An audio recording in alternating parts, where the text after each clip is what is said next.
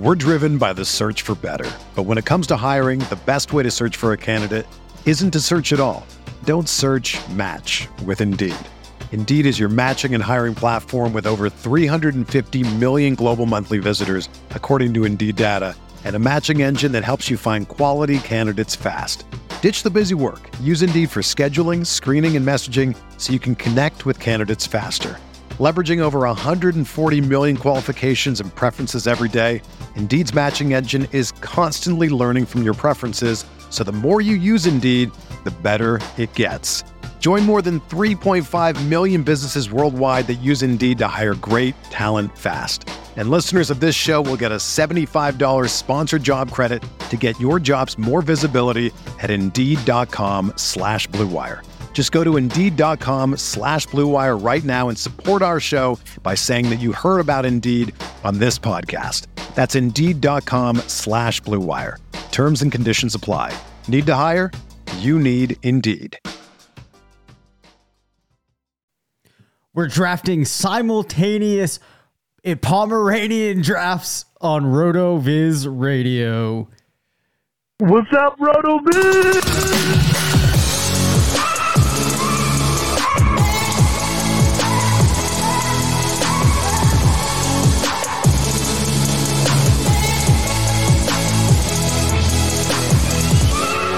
Welcome into RotoViz Radio. We are getting crazy here to the point that I stumbled through the intro, Curtis, and that's because we are going to simultaneously draft two squads in the Pomeranian on Underdog. The Pomeranian 3, for those of you that do not listen every week and wanted to check out this madness, I am Dave Cabin alongside Curtis Patrick. We are two of the owners at RotoViz where things are absolutely in full swing. So we're celebrating it by getting crazy here. Yeah, man, this is great. Of course, we've been hammering all the great options for tournaments at Underdog Fantasy this offseason and FFPC as well. Tonight's an Underdog night. You may have been watching Calm Kelly and Zach Kruger on our Best Ball show every week, but Dave and I are going to throw our hats in the ring here. Pomeranian 3 opened up, I think, today. It's already got almost 23,000 entrants, Dave. So we're going to have to, I'm working hard to make sure that I max out the 15 entries despite the other 70 or 80 that are in my Underdog Fantasy queue right now. And I know you're going to want to max it out too. So we're at least going to get two in here. I'm going to go ahead and share my screen. Let's just see how efficient we can be knocking a couple of these things out. And please let me know if you can see everything. Okay. I think that's going to be an okay size for people to follow along. Okay. Well, let's enter this first one. So can I just say one thing here? We can do your thing, man. Your whole broadcast window is up, but you probably are operating on one screen, so we're gonna have to have that up, huh? It's just we're just gonna have to do it. Okay. But I can probably make things smaller here. Hold on, that's all right. Let's go even.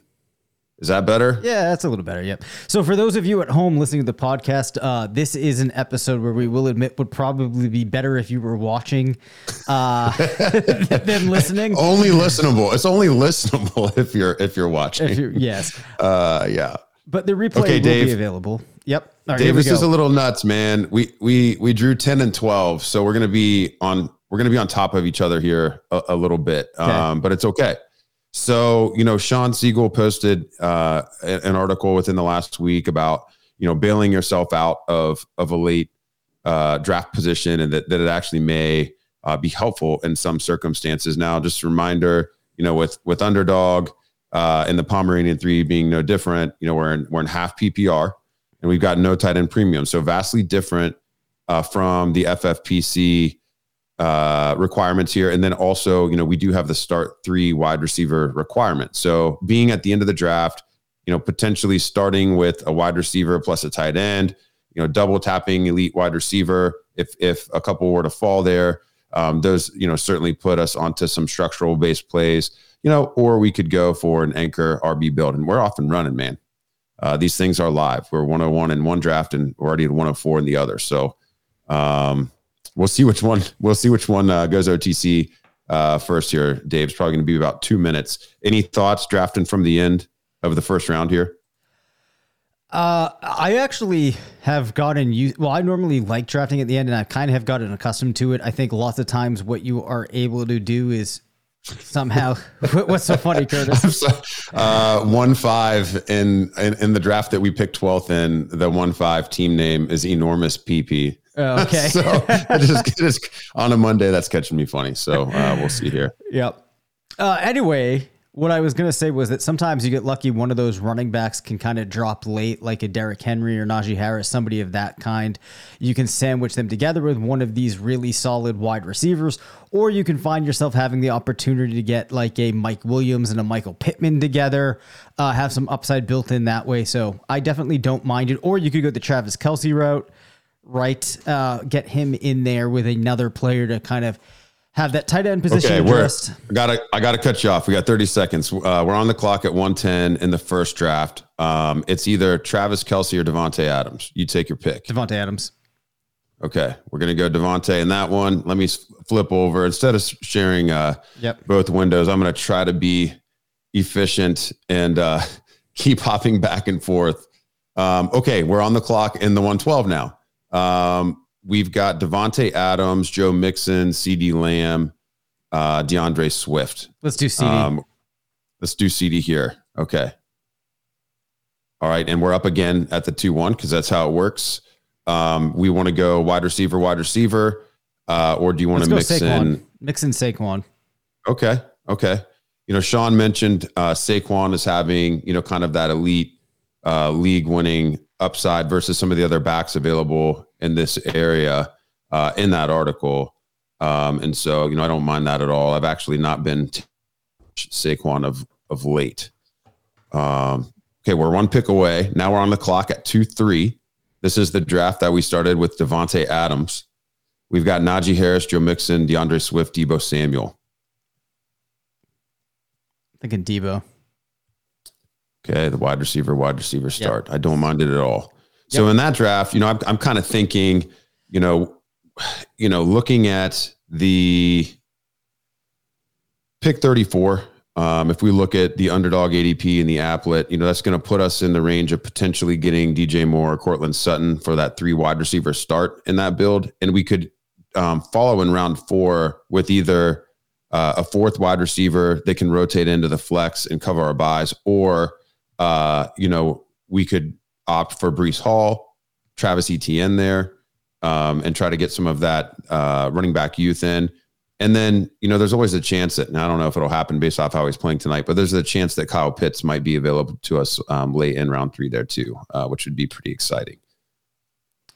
Yes, it definitely would.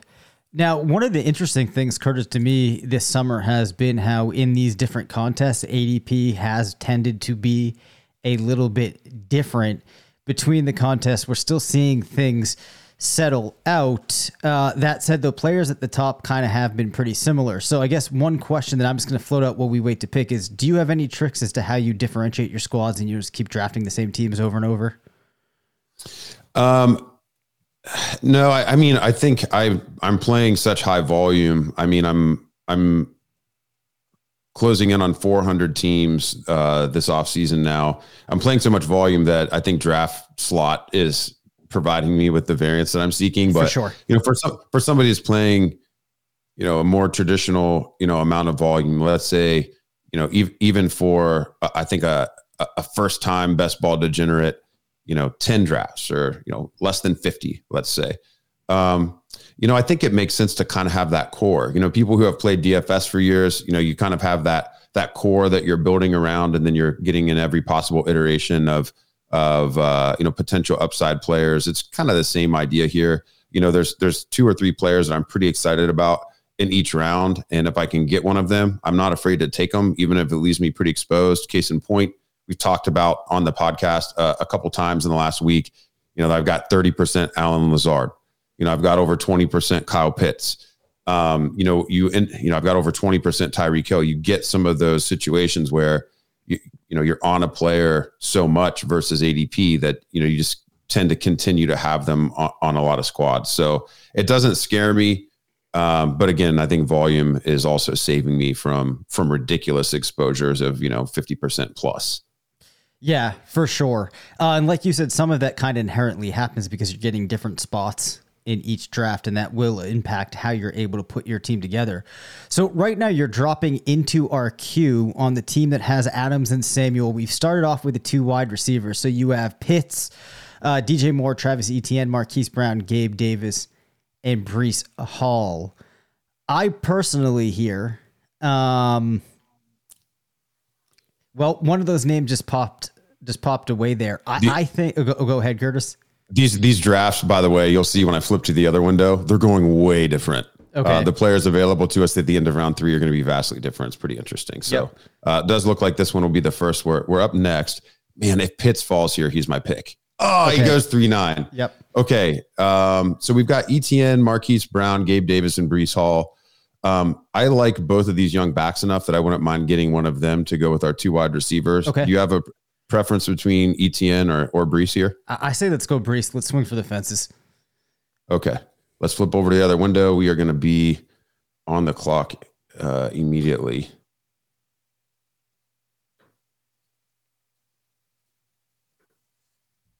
Okay, we are on the clock. We have the exact same four guys in the queue. It ends up okay. So this was the build where we started with Saquon and CeeDee. Yep. So do you want Breece again, or we want to go a different direction? No, I'd like to go a different direction. I'd like to go back to wide receiver. I actually think that I'm inclined to say Gabe Davis here over Marquise Brown. Okay, let's go. I think and then we get to double tap there. Yep. So you want to go Hollywood or Breece in round four? I want to go Hollywood, I think. Yeah, me too. Yeah.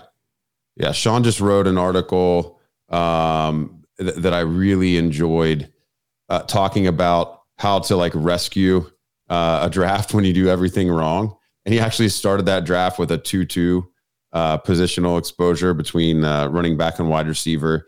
And so, there are ways to bail yourself out, as you can find through some of our best ball research tools, but it's pretty hard versus, being at 1 and 3 or having that elite tight end in there. So we're back over, Dave, to the team where we're picking from the 10th position. We started Davante, Debo, and Breece Hall, and we have Etienne and Gabe Davis there. It looks like we're going to have another share of Gabe Davis, I think. Yeah, I think so, definitely. I think at this point, given the fact that we already have the running back in there and that we're able to get Davis as the fourth player on our team, I think that's definitely how I would make that decision there. Now, one of the things that you talked about is how you use the tools to recover when you've gotten off to a bad start.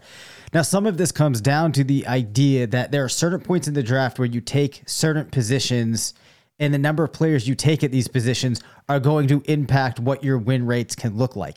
These are things that are very hard to get your head around until you actually go into the tools and play with them. But if you started off with a running back in round 1, a running back in round 3, you can enter that information into the roster construction explorers, look at some of the other parameters you could play with, and see how you might be able to recover on that win rate. Dave, we've actually got a comment coming in here through YouTube. There are 278 teams in the final week, so it's about the build, the best correlations and stacks for week 17 to win the tournament. Of course, you need a team to come through the weeks. Yeah, and this has been a big topic in the best ball tournaments versus just playing a lot of different leagues. And so I appreciate this question coming in. For me, if we have the opportunity to stack without forcing it, certainly want to explore that. And I am, looking for ceiling with all of these players. And, of course, I think when we can break ties by selecting players in elite offenses versus teams with weaker quarterbacks, et cetera, I think all of that comes into play. But I'm not going to be hell-bent on trying to, stack, 3 deep or 4 deep in a single offense, or even worry about those week 17 matchups. A lot can happen, and defenses and offenses can get pushed off. Injuries occur. And, there's always surprise teams that, you're not necessarily ready for. So I'm not trying to engineer something off of week 17. I want to build the best team that I can. And those good players that get us into the playoffs are also going to help us win in the final week. Yeah, I kind of think it's a fool's errand to try and base everything off of that week 17. Look at how difficult it is to accurately project that those 17 games leading up to there with the projections that people do every year. So that can definitely lead you astray. I like what you said about when they fall into place naturally, that's when you do it. And I do think as you're building out your teams, you want to make sure that you're getting exposed to a lot of different types of stacks, but basing everything around week 17, I don't think is the way that you're going to be doing this, especially if you're playing high volume. Some people might disagree with me, but I'm not sure that that's the way I would contextually look at it. All right, so let's get back to our drafts here. We are 6 picks away, and we are 6 picks away in the draft where we're selecting from the 12th position. So let's build our queue. This is the squad where we started CeeDee, Saquon, Gabe Davis, Marquise Brown. I think Kittle, to give us that last potential elite tight end, makes some sense. Yep. Amon-Ra St. Brown, Darnell Mooney, A.J. Dillon, Elijah Moore, Trey Lance. We're going to have a double tap there at the turn. So I like getting Aiyuk and Lazard in there. Anybody else that is showing up in the list here that you would want in our queue? At this point, I think the only other player I might toss into there would be Jalen Hurts.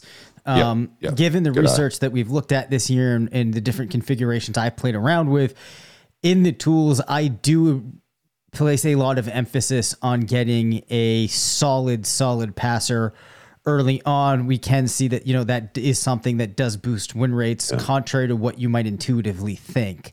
So we're going to be up in the 1 pick. At this point, Curtis, I actually... I would be kind of interested in one of those passers, especially since we have the double tap here. I'm thinking go with a passer, and then I'll let you kind of give me your thoughts on the other position. Oh man, we're going to be up simultaneously in the 2 drafts. So, okay, we're on the clock in this one. Jalen Hurts went. So you want to take Trey Lance with one of those picks? Yeah, let's do it. Okay. And we're going to be on the clock simultaneously in these 2. I don't mind that. Let's just do that and get it out of the way. The other draft, we're on the clock. I do not have time to switch over. Yep. Chris Godwin or AJ Dillon? Go AJ Dillon. Okay. I like that with Breece Hall in that one. So let's review the teams after this 6:03 pick comes off the board. Let me switch over to that draft here. Yep. And we'll review both teams and think about what's going to be available in these slots in rounds 7 through 10 and kind of reverse engineer our strategy. Okay, so this is the squad. We've now got a 2-3 build through 5 rounds. At running back, we've got Breece Hall and A.J. Dillon. And at wide receiver, we've got Davante Adams, Debo Samuel, Gabriel Davis. I'm really hoping Chris Godwin falls to us here. He does. If you're okay waiting, definitely. Go ahead. Let's go Godwin, and then that's a natural segue into the next steps here. So one thing that we find in best ball that's very effective is to draft 2 quarterbacks, within the window. Yep. Is what essentially we're referring to, and for us, for Dave and I, we've kind of stated that window probably ends at Aaron Rodgers or maybe at Kirk Cousins. For us, everyone's going to define that window a little bit differently. Some say it stops before that, and some extend it down to include Justin Fields and Trevor Lawrence. But everyone kind of agrees that there is that kind of cliff that falls to where you feel like you've got to take 3 quarterbacks. So on this squad, we don't have a quarterback yet, and we're not going to have an opportunity to select one until the 7th round. We're going to be talking about adding some quarterbacks into this queue and try to pull that off. It's going to look like these guys trying to get 2 of them before they're all gone, and we'll end it with Cousins here. Yeah, and when he's saying these guys, it's Trey Lance, Joe Burrow, Russell Wilson, Tom Brady, Prescott, Stafford, Carr, Rodgers, Cousins. Yeah. So just kind of looking at these guys, having Chris Godwin. And this goes back to the question that was asked in the YouTube chat with Chris Godwin already on the squad. Tom Brady is of particular interest. He has a lot more fantasy upside than Derek Carr does, even though Carr would also represent a stack with Davante Adams in this case. So Brady's of particular interest to me when we get into that 7-8 turn on this squad. We also do not have tight end yet on this squad. or the other squad. So, you know, normally we're on elite tight end. It did not fall to us that way on either of these squads. You know, so we're going to get a couple of these guys at this position loaded in here that we like, just so we don't forget to build it out. And then, you know, from a wide receiver perspective, you know, we know that we're going to want to have 5 wide receivers by round 10. That's what we really try to adhere to. And, you know, well, luckily we've already got 4 of those. And so I'm going to put a mix of volume and upside into the queue. And then, you know, we'll pull from that. So when you say you're putting a mix of upside and volume into the queue, can you break down how you're doing that? Yeah. So looking for some uncertain wide receiver rooms, and then also some offenses where we can infer that there will be volume available. So Kadarius Toney is an upside volume play because the New York Giants wide receiver core is highly unsettled, and then, you know, he goes. But I also had Christian Kirk, Hunter Renfrow, and Robert Woods there. I'm gonna have to flip over to the other draft now, though, Dave, because we're gonna be on the clock. So here we go. This is gonna be rapid fire again. So we're gonna be on the clock at 7:12. We already have Trey Lance on this squad. We still want to do 2 quarterbacks in the window. We have the option of Tom Brady on this team.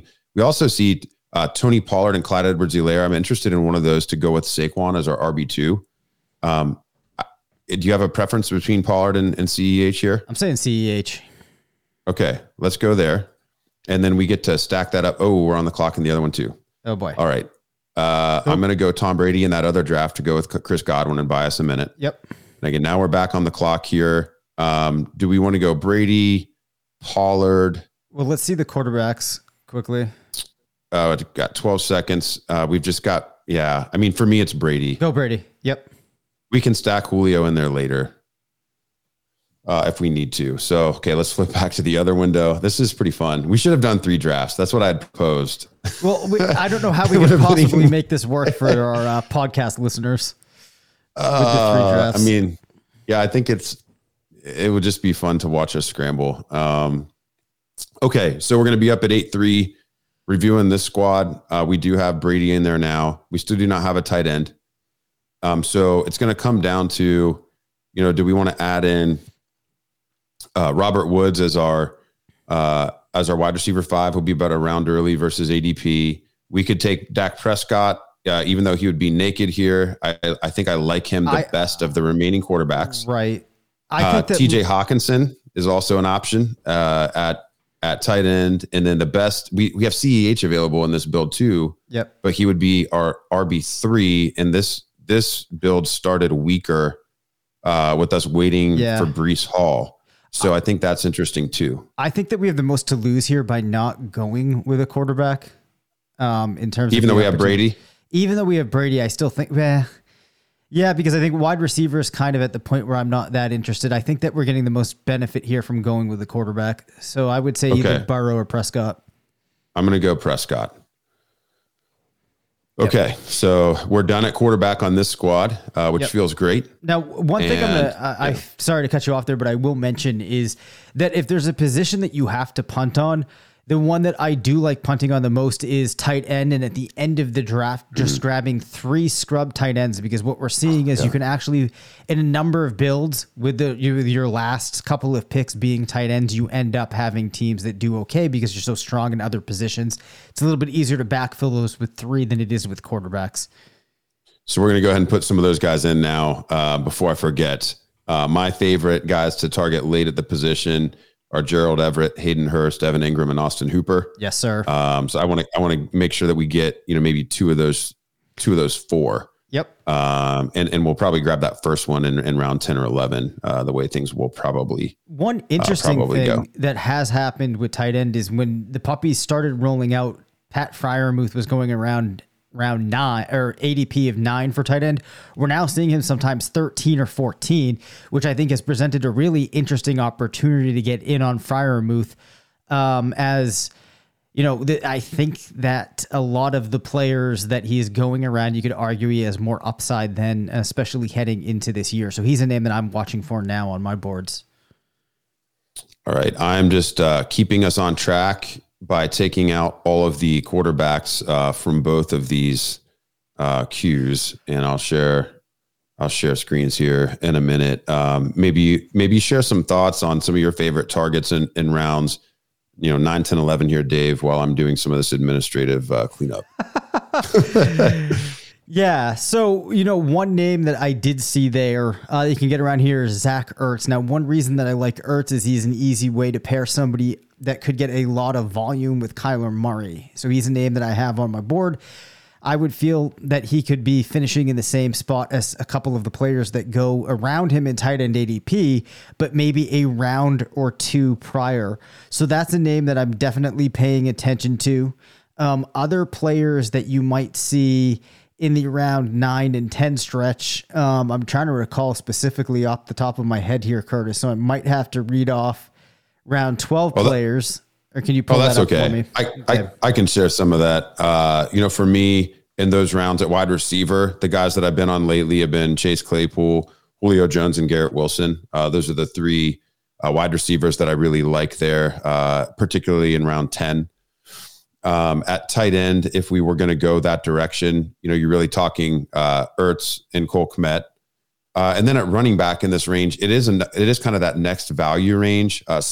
Of late, I've seen Rashad Penny falling into that area a little bit more often, but you have your choice of Buffalo Bills running backs and Singletary and Cook, who I think will provide some value this year. Melvin Gordon has continued to slide, Cordero Patterson, and then our favorite, shared favorite there, Dave, is Darrell Henderson. So these are, all players that I think would fit both of these builds for sure. I'm trying to see, we're going to be on the clock at 9:12 for the double tap. So let's get back over to that draft. And man, these things are both humming. Okay, we're on the clock. This is the squad with no tight end yet. We could go Ertz with one of these picks since you mentioned him. Yep. And then I think the other one that I like here is Julio for our fifth wide receiver by round 10 and pairing him with Brady. I like that a lot if you're on board. Yeah, I am on board with that. And I think... Oh, go ahead, Curtis. We got to go back over to the other one. Hold on just a second. As you can see, you do enough of these underdog drafts here in rapid succession. You're not going to get caught off guard in your draft. Okay, 16 seconds. We need the tight end here as well. We can go Ertz. Best available at other positions. We've got Singletary, Walker, Melvin Gordon. 5 seconds. Make it easy. Go Dawson Knox. Oh boy. Did I get it off? Whoever. Oh, I got it with 1 second. Okay. That was close. Oh boy. I just wanted to switch it up a little bit there. Thanks for the fair warning. Yep. Okay. So we don't have to worry about the potential to double tap tight end here with Ertz. I would like to hit, that fifth wide receiver here if possible. We're going to have Julio available to us in this draft as well. And we did take Brady. So we could have that rolling through as a theme. I think about the stacking for the final week as well. On this squad, we would actually have Brady, Godwin, and Julio if we went that direction. If you want to veer for a rookie, we could also hit Garrett Wilson or George Pickens if you want to go that direction. I'd support any of it.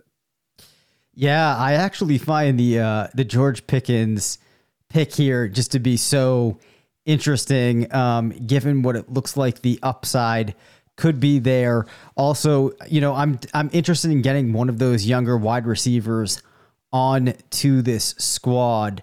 However, though, at running back with Hall and Dillon. 8 seconds. Oh, sorry, I didn't realize we were even on right there. Go Pickens. I took Pickens. All right, nice. I took Pickens. All right. Donovan says light mode. Oh boy. Yeah, I saw that. Donovan, you're going to have to deal with it because I do all of my underdog drafting from my phone, never on the Mac. And so I've never even gone through the steps of switching it. Well, but all you do is hit the little thing there. There we go. Is that more comfortable? I would actually say for the viewers, for viewing purposes, I think that light mode is better right now. Well, Dave says Donovan doesn't know what he's talking about. Yeah. Okay. Yeah. I mean, I didn't use those words, but all right. Basically did. Yep. All right. Let's rein this back in for the our fantastic listeners that are only getting audio here, Curtis. Okay, so we were drafting two squads. The one that we started in the 10th position, we have a 2-2-5-1 build. We actually have a 2-2-5-1 build in both of these drafts through 10 rounds. So we are light on running back, but we like the stacks we've got. From the team from the 110, we've got Tom Brady and Dak Prescott, two quarterbacks in the window. We're done in that position. We've got Breece Hall and A.J. Dillon at running back. No double ups on the bye weeks there. So if we're going to wait, it's nice to have kind of the elite options on the squad, complementing each other from a bye week perspective. Really like this wide receiver room. We double tapped that position early in the first and second round with Davante Adams and Debo Samuel. Followed it up with Gabe Davis, Chris Godwin, who I think is one of the best values in fantasy right now, and then George Pickens. And we have Dawson Knox as a touchdown upside play. This smells like a squad where we're going to have three tight ends, so I really don't mind that. When we flip over to the other squad, and I got to follow along with this for the YouTubers as well. Switch this over. So this was the squad where we're drafting from the 12th position. Again, two quarterbacks in the window, Trey Lance and Tom Brady, done at the position. A little bit earlier on the running back position on this squad was Saquon Barkley. And then we took a swing on CEH here with the uncertainty in Kansas City. You know, it is still, you know, certainly possible that, you know, he got a firm grasp on the committee there. CeeDee Lamb, Gabe Davis, Marquise Brown, Brandon Aiyuk, and Julio Jones. So no rookie wide receivers on this team, but Gabe Davis is kind of that breakout candidate with the other four wide receivers being a little bit more entrenched. And then Zach Ertz with a little bit more tight end upside probably than Dawson Knox. We are going to be on the clock here, Dave, and one more pick. So Pat Freiermuth, who you talked about a little bit earlier, is available to us going by ADP. You know, we've got Rachaad White, who would be a different way to play the Tom Brady stack on this squad. Also Nyheim Hines and Kenneth Gainwell, I think, would interest me at running back. Wide receiver, I think it would be a little early to go there based off of who's available. Yep. I think we take Freiermuth with one. Yep. And then you want to take the other? Yeah, I was going to say, I actually think that I'd be interested here in getting Rachaad White with the other.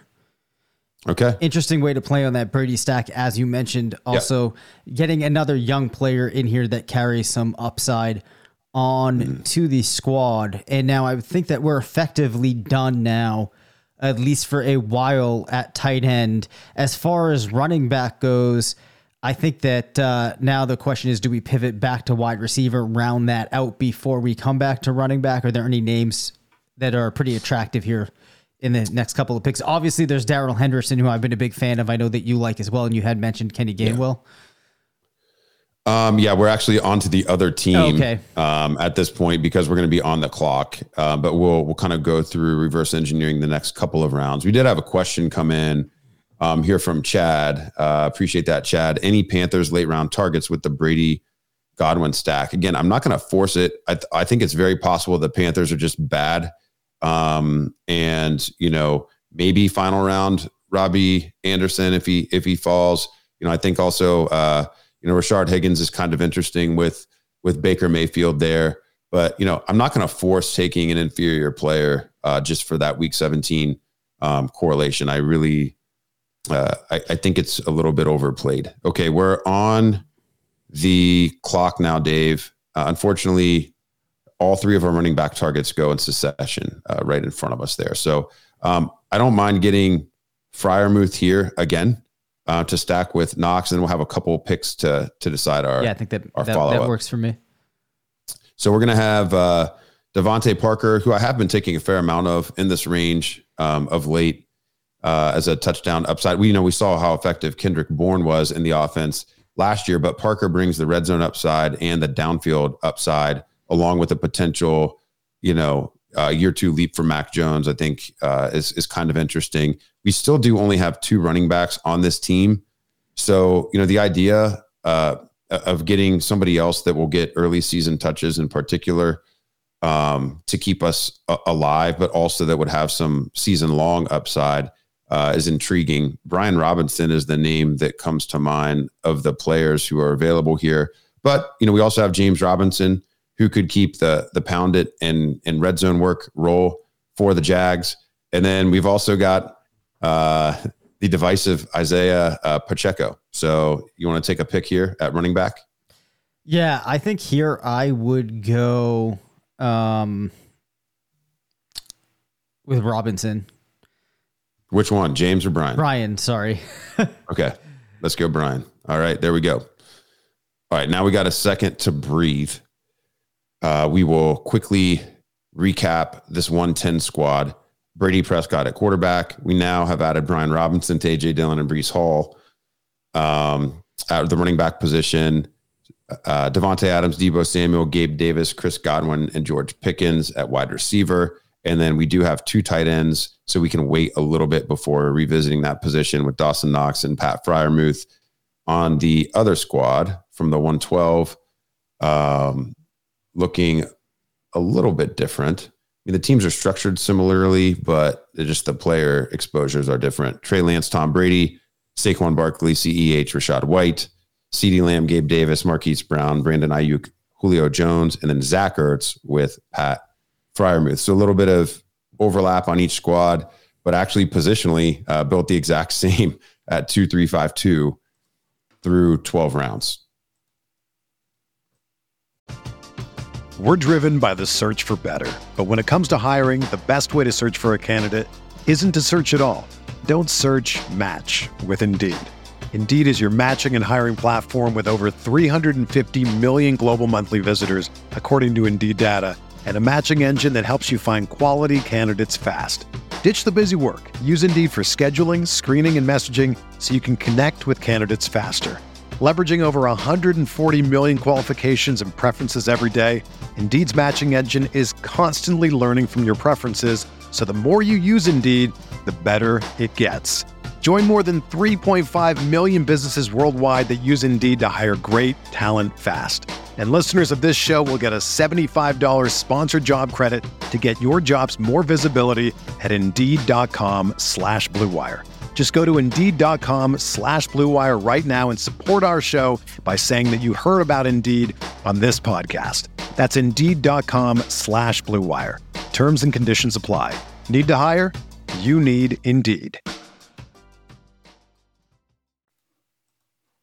Yes, sir. So in the queue currently, what type of players are we dropping in here? And sorry, I'm actually having... I'm having trouble here keeping track with these two here. Yeah, again, we should have tried to do three teams. It's been nuts. Yeah. Okay, so I think we still need to add in some running back upside. James Robinson and Isaiah Spiller are still available here in the team, drafting from the 12th position. A little bit later, we both love Raheem Mostert. I think that's an absolute home run type of play for the squad. And I don't mind, since we're a little behind the position, to actually reach on that play at all. I really don't mind that. We have at wide receiver, it's drying up a little bit. So I want to talk about the types of players that we would want to target. Jamison Williams is a guy. Oh, we're on the clock. Oh boy. Yeah, we're on the clock here. So by ADP, Isaiah Spiller is like a 3-round value almost here. Yep. Gerald Everett is a player that we liked. So I also think Gerald Everett followed by Raheem Mostert is pretty interesting. Yeah, let's give that a shot. Okay. Then when we have a minute, I'm going to ask you a question about the Chargers backfield. Okay. So this team, we're going to do the long wait. We are at 2-4-5-3 now, done at tight end. Really like this grouping of, we waited on the position and address it a little bit later, but Zach Ertz, Pat Freiermuth, Gerald Everett, really like that trio quite a bit, actually. So we can remove the other tight end targets from our queue. And man, I just think that, Raheem Mostert to go with Barkley, CEH, and Rashad White, really like that play here. Okay, what did you want to get to topically? Yes, so I just wanted to ask about the Chargers backfield, with the idea that obviously you have Eckler rolling as the one there. Behind him, there's this question of Joshua Kelly versus Isaiah Spiller. Throughout the summer, we've seen Isaiah Spiller have the higher ADP. Things, we'll have to see how they shake out with that. But do you have any particular thoughts on how you might play that backfield going forward? Yeah, I think my latest thought there is that if Eckler goes down, it's probably just going to mean even more for all the pass catching options. You know, I mean, there might be a running back that gets flex worthy, but I just don't know that someone would consolidate enough or hang on to enough of Austin Eckler's core role to matter. Okay, we're going to be on the clock here. We'll expand upon that a little bit more in a moment. You know, I actually think Raheem Mostert is a nice target for this squad too.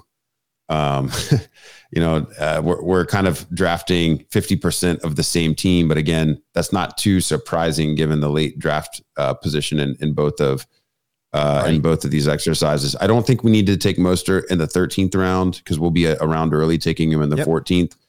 Let's see what we've got available at wide receiver. You know, Nico Collins is a pretty interesting player. Yep. That I wouldn't mind mixing in here. He helps from a bye week Nico perspective. Or Landry. Let's go Nico. Yep. Let's keep the youth there and play into maybe Davis Mills not being horrible. And then I think the next pick needs to be Mostert, and we could not chase Gerald Everett on this team. You know, we'll opt for Hayden Hurst or Evan Engram perhaps the next time we get around to our turn. Okay.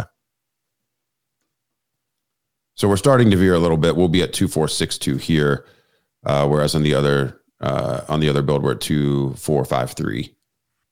That'll put us on to some different late round players to really create a little bit of difference between the two squads. That'll be nice. Yeah, for sure. Any late round guys currently that you have been grabbing a lot of? I know for me, one of those players had been Amir Abdullah. I'm expecting to start to see that ADP rise up a little bit. Yeah. Of course, Dave's talking about the Kenyan Drake release, earlier today. So yeah, you know, I've been mixing in, you know, super late Jerick McKinnon still. Yep. I've been taking some David Bell for the Browns. Those are the two that come to mind. Let's hop over to our other draft as we're going to be on the clock to double tap, and we'll go through a little bit more of that. We are on the clock here. We have TDP available. We've got A.J. Green, Jamison Crowder.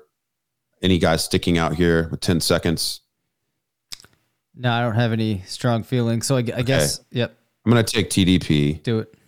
And then we've got a little bit of time. Looking at our structure, we're done at tight end here. I'd really like to go back to the wide receiver position. So for me, it would be, you know, Crowder, AJ Green, or David Bell. Yeah. So let's list off the wide receivers that we have. 10 seconds. Go David Bell. Okay. So we'll be early, but we'll get him onto the squad. David Bell joins. This is the team where we didn't have a rookie yet, and we were a little bit more veteran heavy. So David Bell will be our wide receiver 6, joining a squad of CeeDee, Gabe Davis, Marquise Brown, Brandon Aiyuk, and Julio Jones. Right. So I had been tempted to say Jamison Crowder, but given the group of wide receivers that we have, I want to make sure that we inject some of that youth. It's also looking like it could actually be difficult for Jamison Crowder to deliver us a full season, or it's a little bit murky. So I'll take that upside on David Bell. Yeah, I think it makes a lot of sense. I mean, the Browns are going to need at least one secondary receiver to go with Amari. I mean, he can't be targeted on every single route there is. And we know that, they just don't, unfortunately, throw to the backs very often. You know, David Njoku's getting some preseason hype again this year, but, you know, he hasn't really seen projectable volume yet in the Stefanski era. I don't know.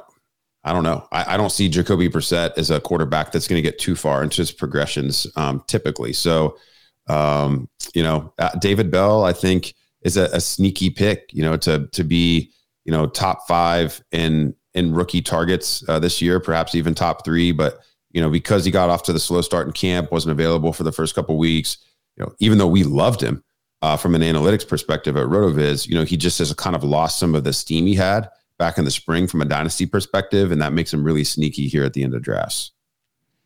Yep, for sure. So, We are in the other draft, Curtis, or are we almost up on one of these?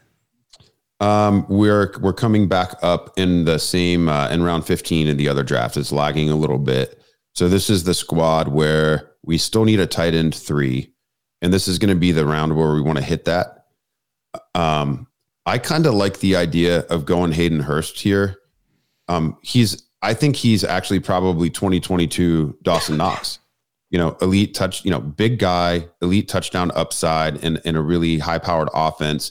Not going to be huge from a target market share perspective, but Pat Freiermuth probably will be. I think Freiermuth will have, 15 to 18% target market share. Knox and Hurst will get theirs done with high touchdown rates. So I kind of like the idea of peppering him in here with the other two. And then we're going to want to probably go back to, wide receiver and running back for the remainder of the draft. And of course, Hayden Hurst goes 2 picks before us. So yes. Do you want Evan Engram or Austin Hooper here? Hooper is my 2022 Dalton Schultz, Evan Engram. Yeah, I'd say Engram. Hooper actually. Okay. And I actually, at one point, Hooper was my most rostered tight end. I had to scale it back. Yeah. And a lot of that was just because he was going much, much later than he should have. I didn't necessarily love Hooper, but there's a lot of guys in that range that I feel like, there's a much better outlook for him. He should have to, on some level, be involved. Okay. So for 16-3 on this squad, we're still sitting with 4 running backs, Breece Hall, A.J. Dillon, Brian Robinson, and Raheem Mostert. If we were going to go to the running back position, here, I wouldn't mind Darrell Williams. If we go with the wide receiver, I like both Paris Campbell and Zay Jones. So any of those 3 stand out for you? Had you said Williams? Darrell Williams, Paris Campbell, Zay Jones. Darrell Williams. 8 seconds. Okay. That probably makes sense given the makeup of this team. Let's flip back over to our other draft where we're in round 17 now and see what's cooking over there. One pick away, leaving us plenty of time. So we've got five running backs with Saquon, CEH, Rashad White, Raheem Mostert, and TDP. 6 wide receivers with CeeDee, Gabe Davis, Hollywood, Brandon Aiyuk, Julio Jones, David Bell. Best available at running back, I would say, Trey Sermon just went and we are now on the clock. So we're talking about probably Jerick McKinnon, but we already have CH on this team. Dearness Johnson, also an interesting play. And then at wide receiver, it's like Velus Jones. I kind of think this team could use another receiver, so I'd say Velus. Okay, and we're going to double tap. So right now we're at 2, 5, 7, 3. We can go with the 8th wide receiver or the 6th running back. At running back, it's probably Dearness Johnson or Mark Ingram. And at wide receiver... Man, it's thinning out. It's really thinned out. It might be Ty Montgomery. Like Ty Montgomery. Yep, there you go. Ty Montgomery. Yes, thank you. That's one of the. That's one of those guys I've been grabbing late too. Yeah. Yeah, and it's it's kind of cheating on Underdog with the wide receiver designation. So really like this squad. We will criticize ourselves looking back at this fast draft board here in a moment, but we do have 2 picks left to make. In the other exercise, it's going to be fun to go back and see what we think when we're not up against the clock here and see how we did. Okay. Paris Campbell really sliding in this other draft. He would be really fun to add. He's got to make he goes, of course, the second I mention him. I should have known. Okay, on this squad, Dave, we've got half a round until we're back up. We did just add Darrell Williams here as our RB5. So we've got 2 picks left at a 2-5-6-3 build. I think I could get on board with either 2 wide receivers or a 1-and-1 with running back and wide receiver. Don't think we want to get into a 7 running back build here. I don't think our receivers are quite elite enough to do that. Had we steered away from going Tom Brady, Dak Prescott back to back there in the middle, we might have been able to pull that off. But we went with two of the earlier quarterbacks in the window, and I think it prevents us from going that direction. So at wide receiver, we've got Curtis Samuel. We do have David Bell still available in this draft, which would give us some overlap, additional overlap with the other team. But I kind of like, I'm assuming Ty Montgomery will also be available if we want to go that direction. And then at running back, if we did want to go there, Trey Sermon, we could play the other side of the San Francisco backfield, which I think would be pretty fun. We do not have CEH on this team, so we could also veer from our CEH play on the other squad and go, well, there goes Jerick McKinnon, so that's no longer an option. Dearness Johnson will be the other name I'll throw in there. So I'll let you pick them, Dave. So we've got Curtis Samuel, David Bell, Ty Montgomery, Trey Sermon. I almost want to say Ty Montgomery again, but I'm going to switch things up here and say Curtis Samuel. Okay, so we'll go Samuel, and then hopefully one of these picks will still be available at 18-3 for us. We'll see how that goes. I also wanted to ask you about Paris Campbell, but I don't know if we have time to talk about that.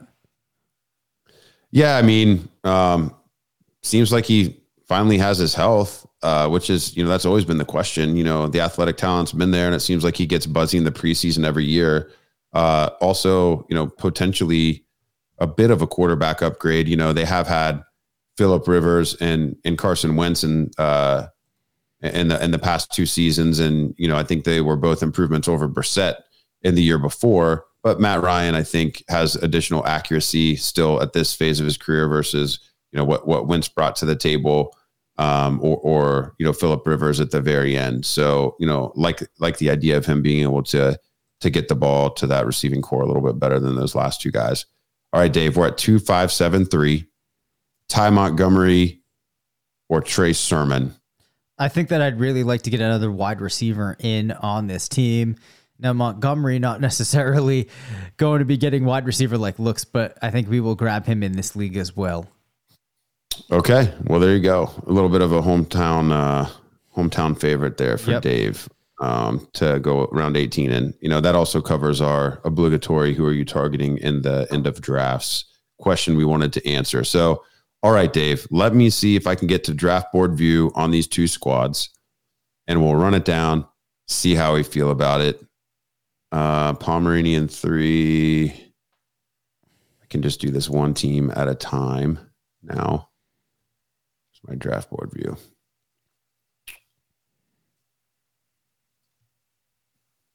Here we go. Okay. Awesome radio here while I'm thumbing through all of this stuff. Okay, so this first one, this is the squad where we drafted from 112.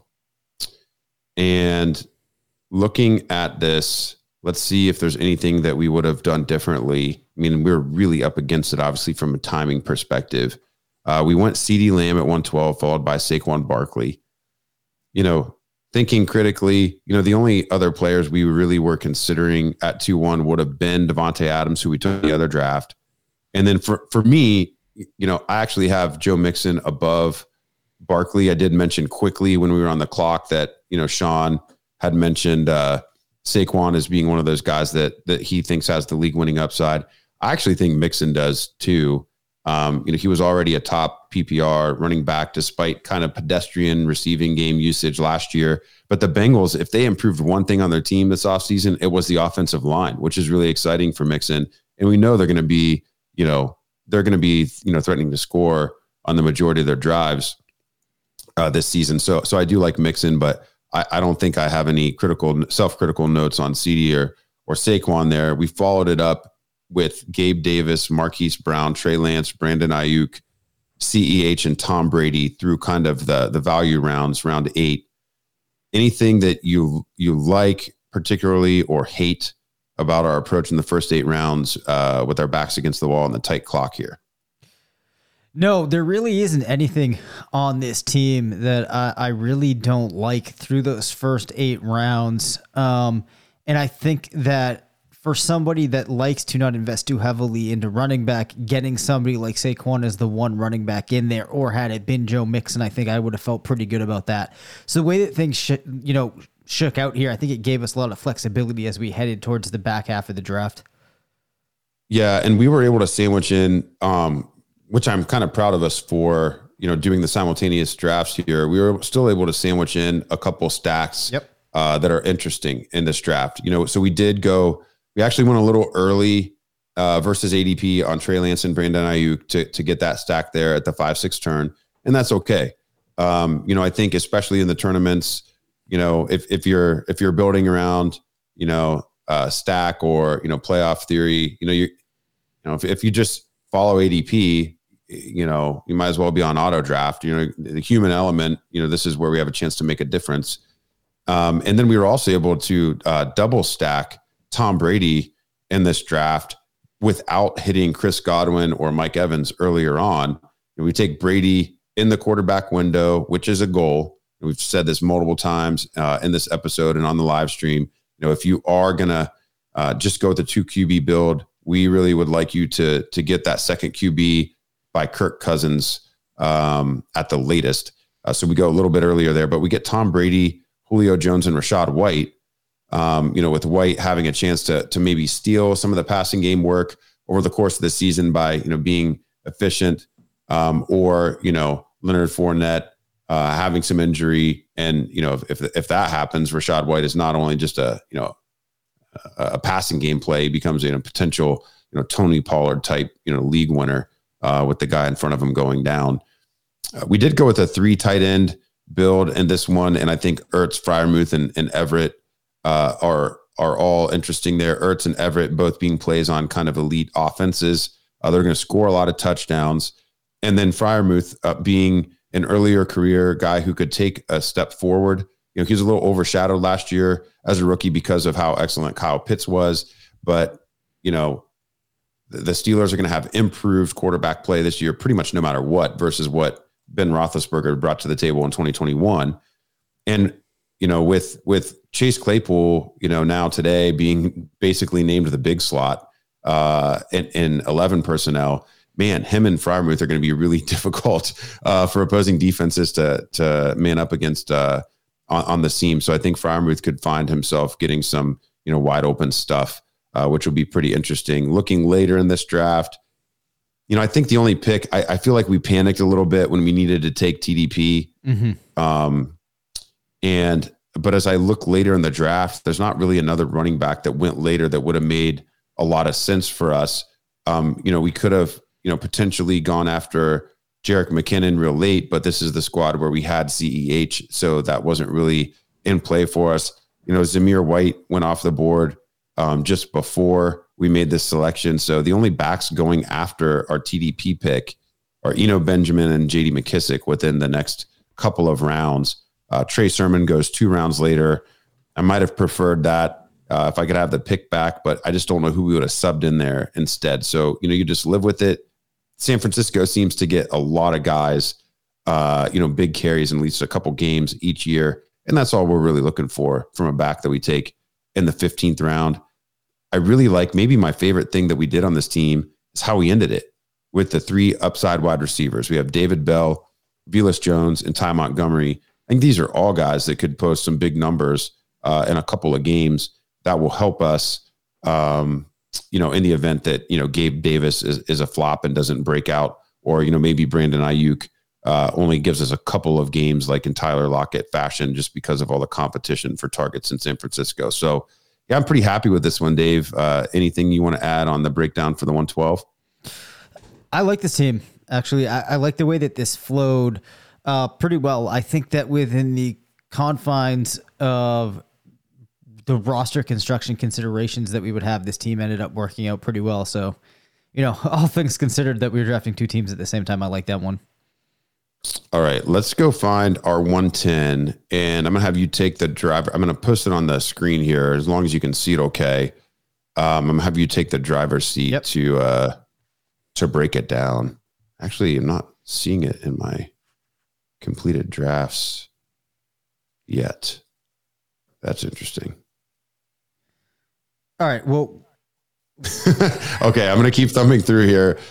You might need to kill a couple seconds here. I wonder if maybe the last team didn't make its pick yet. I think they would have, like, given time constraints. I feel like that probably would have to have happened, but while Curtis looks for that, I think the one thing we can talk about a little bit would have been, I think that had we, of the players that were at their running back position after we made that TPD pick, I did that right. Yep, Tyrion Price Davis.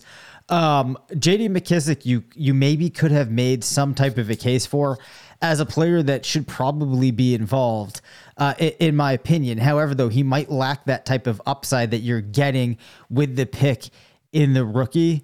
So that might have been another spot that I would have looked. Now, for a real late round player, I have been getting some exposure to Hassan Haskins, the big-bodied rookie out of Michigan that looks like he'd be able to do some similar things to what Derrick Henry could do in Tennessee. Now, one of the questions would be, will they use Haskins at all if if Derrick Henry is unavailable? And that remains to be seen. But so he's one of those names that I am targeting later on in drafts. Curtis, have you been able to find this draft yet? I'm looking on my phone instead.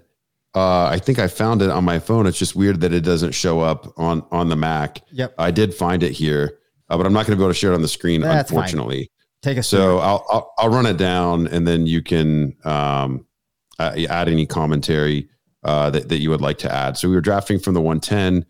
We went a different direction here, despite having some options that we like available to us in the second round. With the fourth pick, with the third pick, we stay at the wide receiver position. So we start Davante Adams and Debo Samuel.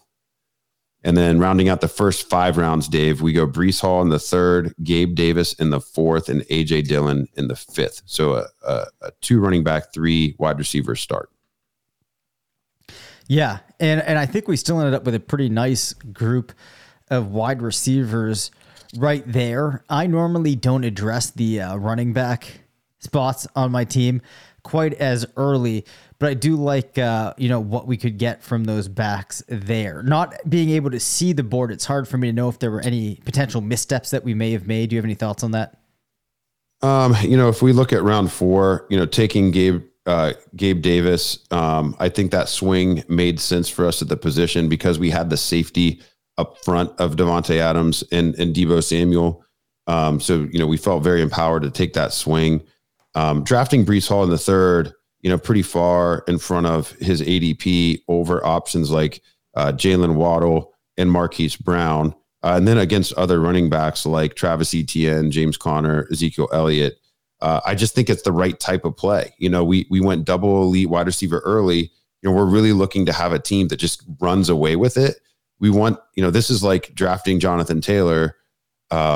Drafting Jonathan Taylor, in these rounds, the second round, his rookie season, you're just trying to find that player that is undervalued because of the lack of certainty. And, Breece Hall, he's been ripping some big runs in practice, but if he really is as good as he looked in college and brings that to the next level, it doesn't matter that the Jets offense hasn't gotten there yet. Like Breece would actually be big, good enough to help be one of the reasons that they would take the step forward.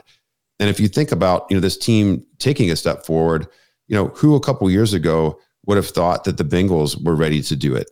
But they invest the early draft capital in Joe Burrow. They add T. Higgins and Jamar Chase in subsequent years.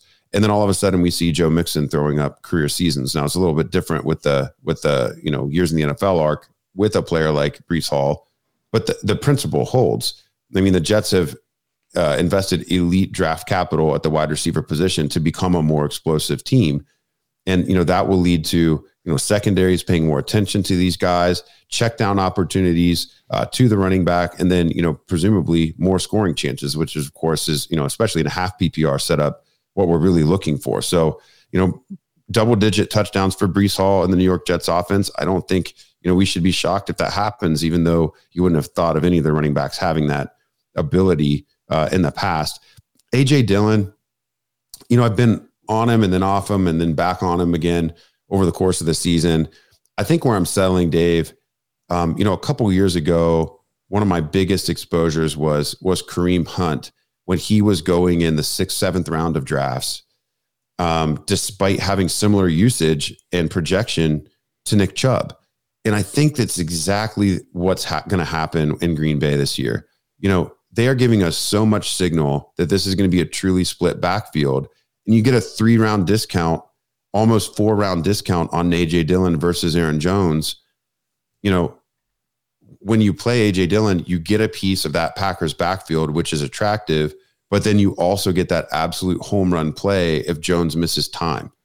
So I think he's an awesome pick, given the way we started with wide receiver. And, you know, the more I'm looking at this squad, the fact that we followed up the 6th round with Chris Godwin, who has kind of that lingering injury discount, man, I'm excited about the upside of this squad because we followed with Tom Brady and Dak Prescott, both in the window. So stacking Brady with Godwin differently than how he played with the Buccaneers offense in the prior draft. And I really, you know, other than missing on elite tight end, which, you know, I typically like to do, and we didn't do in either of these drafts. So it's a little, feels weird for me. These teams will stand out in my portfolio as being a little different than what I typically build because of the, you know, the on clock pressure that we were facing and also trying to agree on picks with only a 30-second timer. But I'm giving us an A+ through 8 rounds on this one, Dave. Yeah, no, I mean, that's a good start through 8 rounds. Just to call back a little bit to the talk about A.J. Dillon, I think one of the other things that we could see this year is A.J. Dillon getting somewhat involved in the passing game as a receiver out of the backfield. You know, maybe we see Aaron Jones catching some more passes too, but I think that we might see Dillon catching more than we're accustomed to or people might think. So just another way that he could kind of boost his value as, you know, one of our earlier running backs on this squad. So break down how we close things out. Okay, yeah. So getting into those, you know, league-winning rounds, trying to find some players to, you know, potentially, you know, give us multiple weeks in the flex or, you know, just truly break out. You know, we went death by 1,000 paper cuts at the tight end position with Dawson Knox in round 9, Pat Freiermuth in round 11, and Austin Hooper in round 15. I did give you the soundbite of Austin Hooper being 2022 Dalton Schultz, so we'll have to see if that comes true. And Dave told us that he was very into Hooper. So if you're going to make a 3 tight end build in any format, you know, he should be on your radar. At the wide receiver position over the back half of the draft, we do get George Pickens, you know, who's riding that rocket ship up the draft boards a couple rounds further than the last time we checked in on him. Nico Collins in round 13, I think is exactly a perfect fit for this squad as well. And kind of a different way to play, you know, the young wide receiver breakout than Pickens, but you know, at a 3-round discount. And then we finish up that position with Curtis Samuel, you know, who actually did post a couple of catches in the preseason game the other night and looks to be healthy. You know, I think with Samuel, you're just looking for those big plays that he would break. I don't think that he will probably out-target Jahan Dotson in that offense.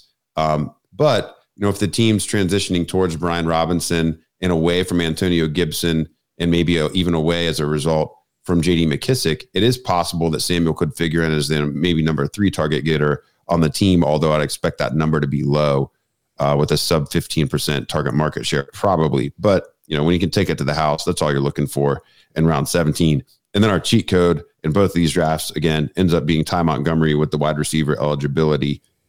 The only other position left to review there, Dave, then is the running backs. And we started with Breece Hall and A.J. Dillon very early in the drafts, waiting all the way until round 12 to address the position again. We do go with the aforementioned Brian Robinson there, rookie who seems to really have gained a lot of favor. And if nothing else, he's going to be, the early down and short yardage back for Washington. They should be an improved offense with Carson Wentz, with Dotson joining the squad and retaining McKissick. So, you know, perhaps we can get a couple of multiple touchdown games from Robinson, even though he might not be involved in the passing game. Raheem Mostert's probably the key to this squad really breaking out at this position.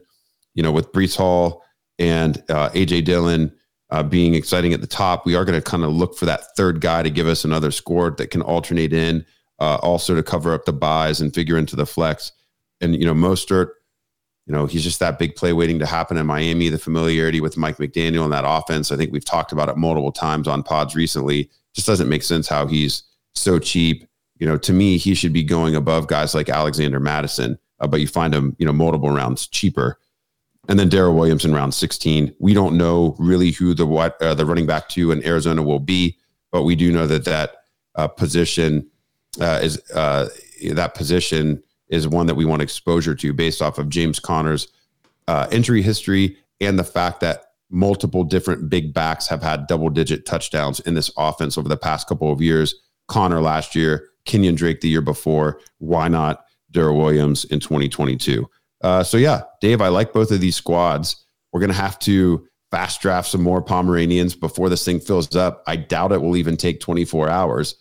But if you don't want to play the Pomeranian, you want to go after bigger fish, Underdog has opened up some other really exciting contests.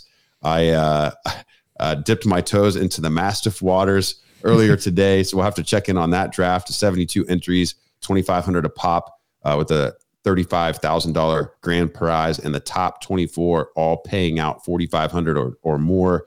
That, of course, is a slow draft. Not going to put myself under live draft pressure with that one.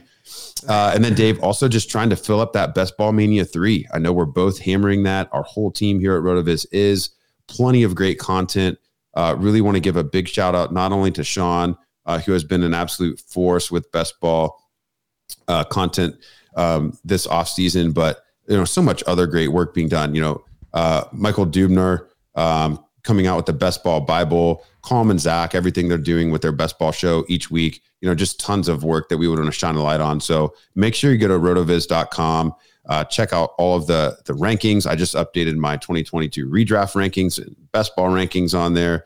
It's the best value in the game, and you can get a discount with promo code RVRadio2022 anytime you want.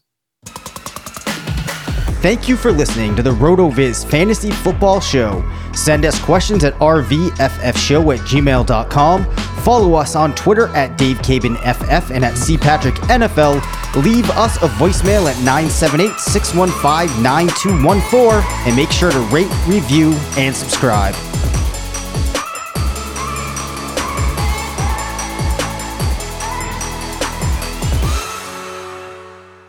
What's up, bro? Everyone is talking about magnesium. It's all you hear about. But why? What do we know about magnesium? Well, magnesium is the number one mineral that 75% of Americans are deficient in. If you are a woman over 35, magnesium will help you rediscover balance, energy, and vitality. Magnesium supports more than 300 enzymatic reactions in your body, including those involved in hormonal balance. From functional medicine doctors to mental well-being and female hormone experts, we all know that magnesium is the one mineral to improve all aspects of well-being and health. But which one? Magnesium Breakthrough from Bioptimizers, the trusted choice recommended by leading experts, with 7 best-absorbed forms of magnesium to ensure your body receives the support it needs for overall well-being. Go to bioptimizers.com/balance today and use code BALANCE10 for 10% off. Support your journey to wellness at bioptimizers.com/balance. Magnesium Breakthrough from Bioptimizers, your foundation to optimal health and vitality.